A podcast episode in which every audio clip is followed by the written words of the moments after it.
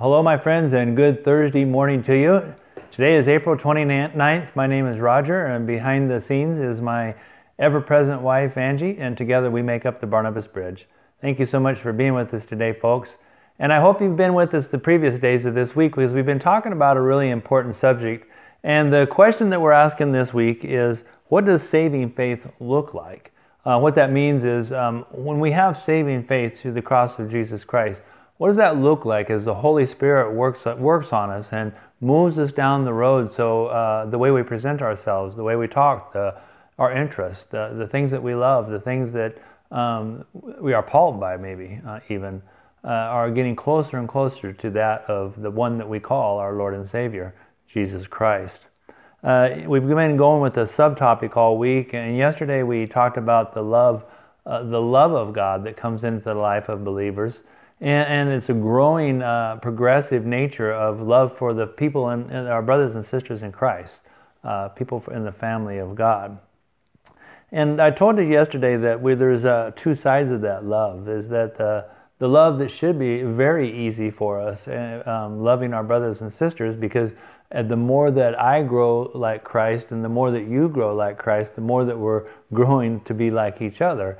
And so in the church, uh, love of each other should be a relatively easy thing for us to accomplish under the power of the Holy Spirit. But there's another part of love that God insists upon.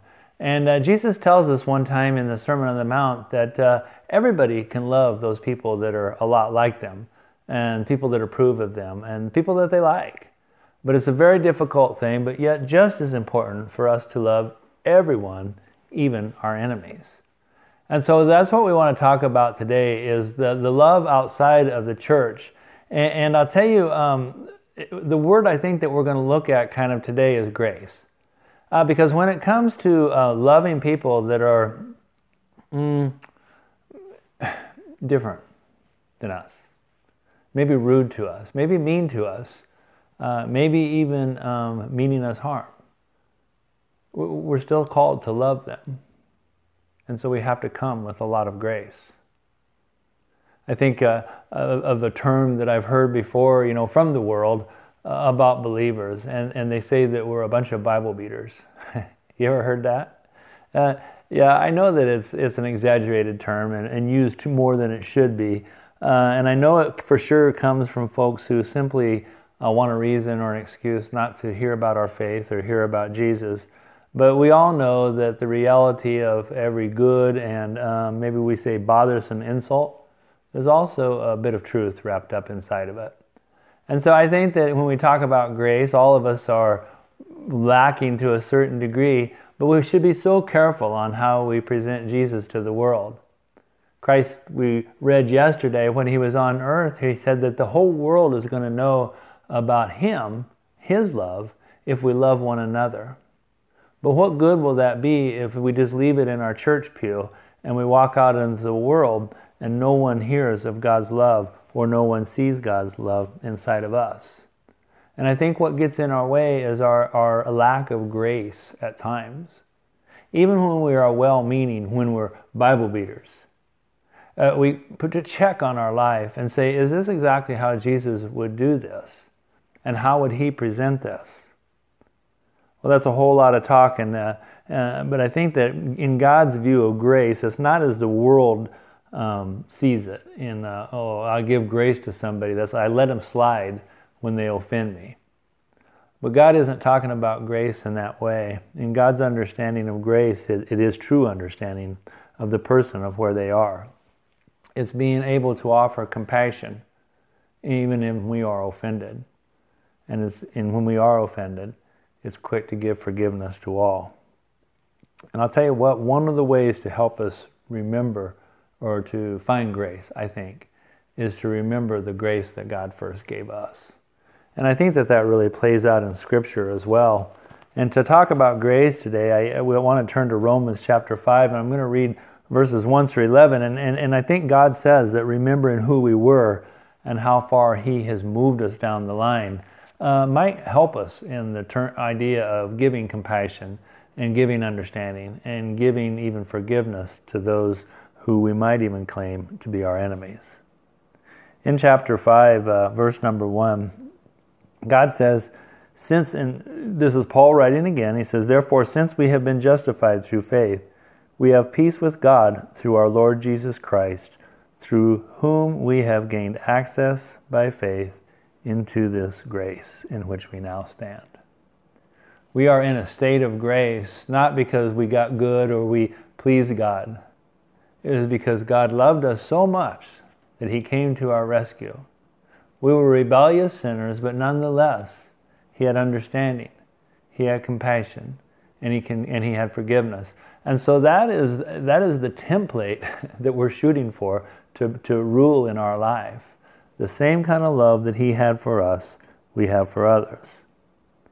We give this grace because in verse number, skipping down to verse number six, it says, You see, at just the right time, when we were still powerless, Christ died for the ungodly. Very rarely will anyone die for a righteous man, though for a good man someone might possibly dare to die. But God demonstrates His own love for this while we were still sinners, Christ died for us. Grace. The grace of God says, I understand. I have compassion. I have forgiveness. And there's nothing I won't do to come to your rescue. Verse 9 Since we have now been justified by his blood, how much more shall we be saved from God's wrath through him? Understanding that while we are unmerited in our forgiveness and the grace that we now stand, there are still many, many in this world who are in very much danger of facing the wrath of God. Let's keep that in mind for just a moment. For if when we were God's enemies we were reconciled to him through the death of his Son, how much more then have we been reconciled? Shall we be saved through his life?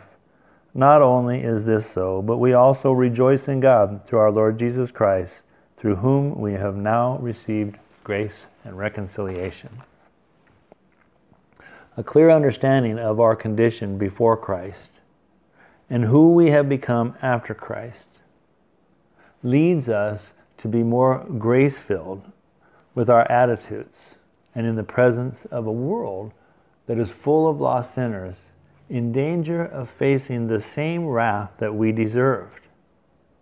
If we remember who we were, what we deserved, and where we were headed, if not for God's love and mercy and grace in our life, shouldn't that compel us and really propel us into be more a grace-filled people?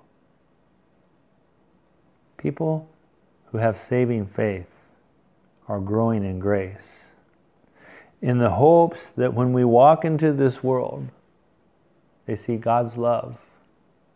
And because of the presence of God's love in our life, we have the opportunity not to throw a Bible at them, but to simply hand them eternal hope by the name of, of our Savior, Jesus Christ.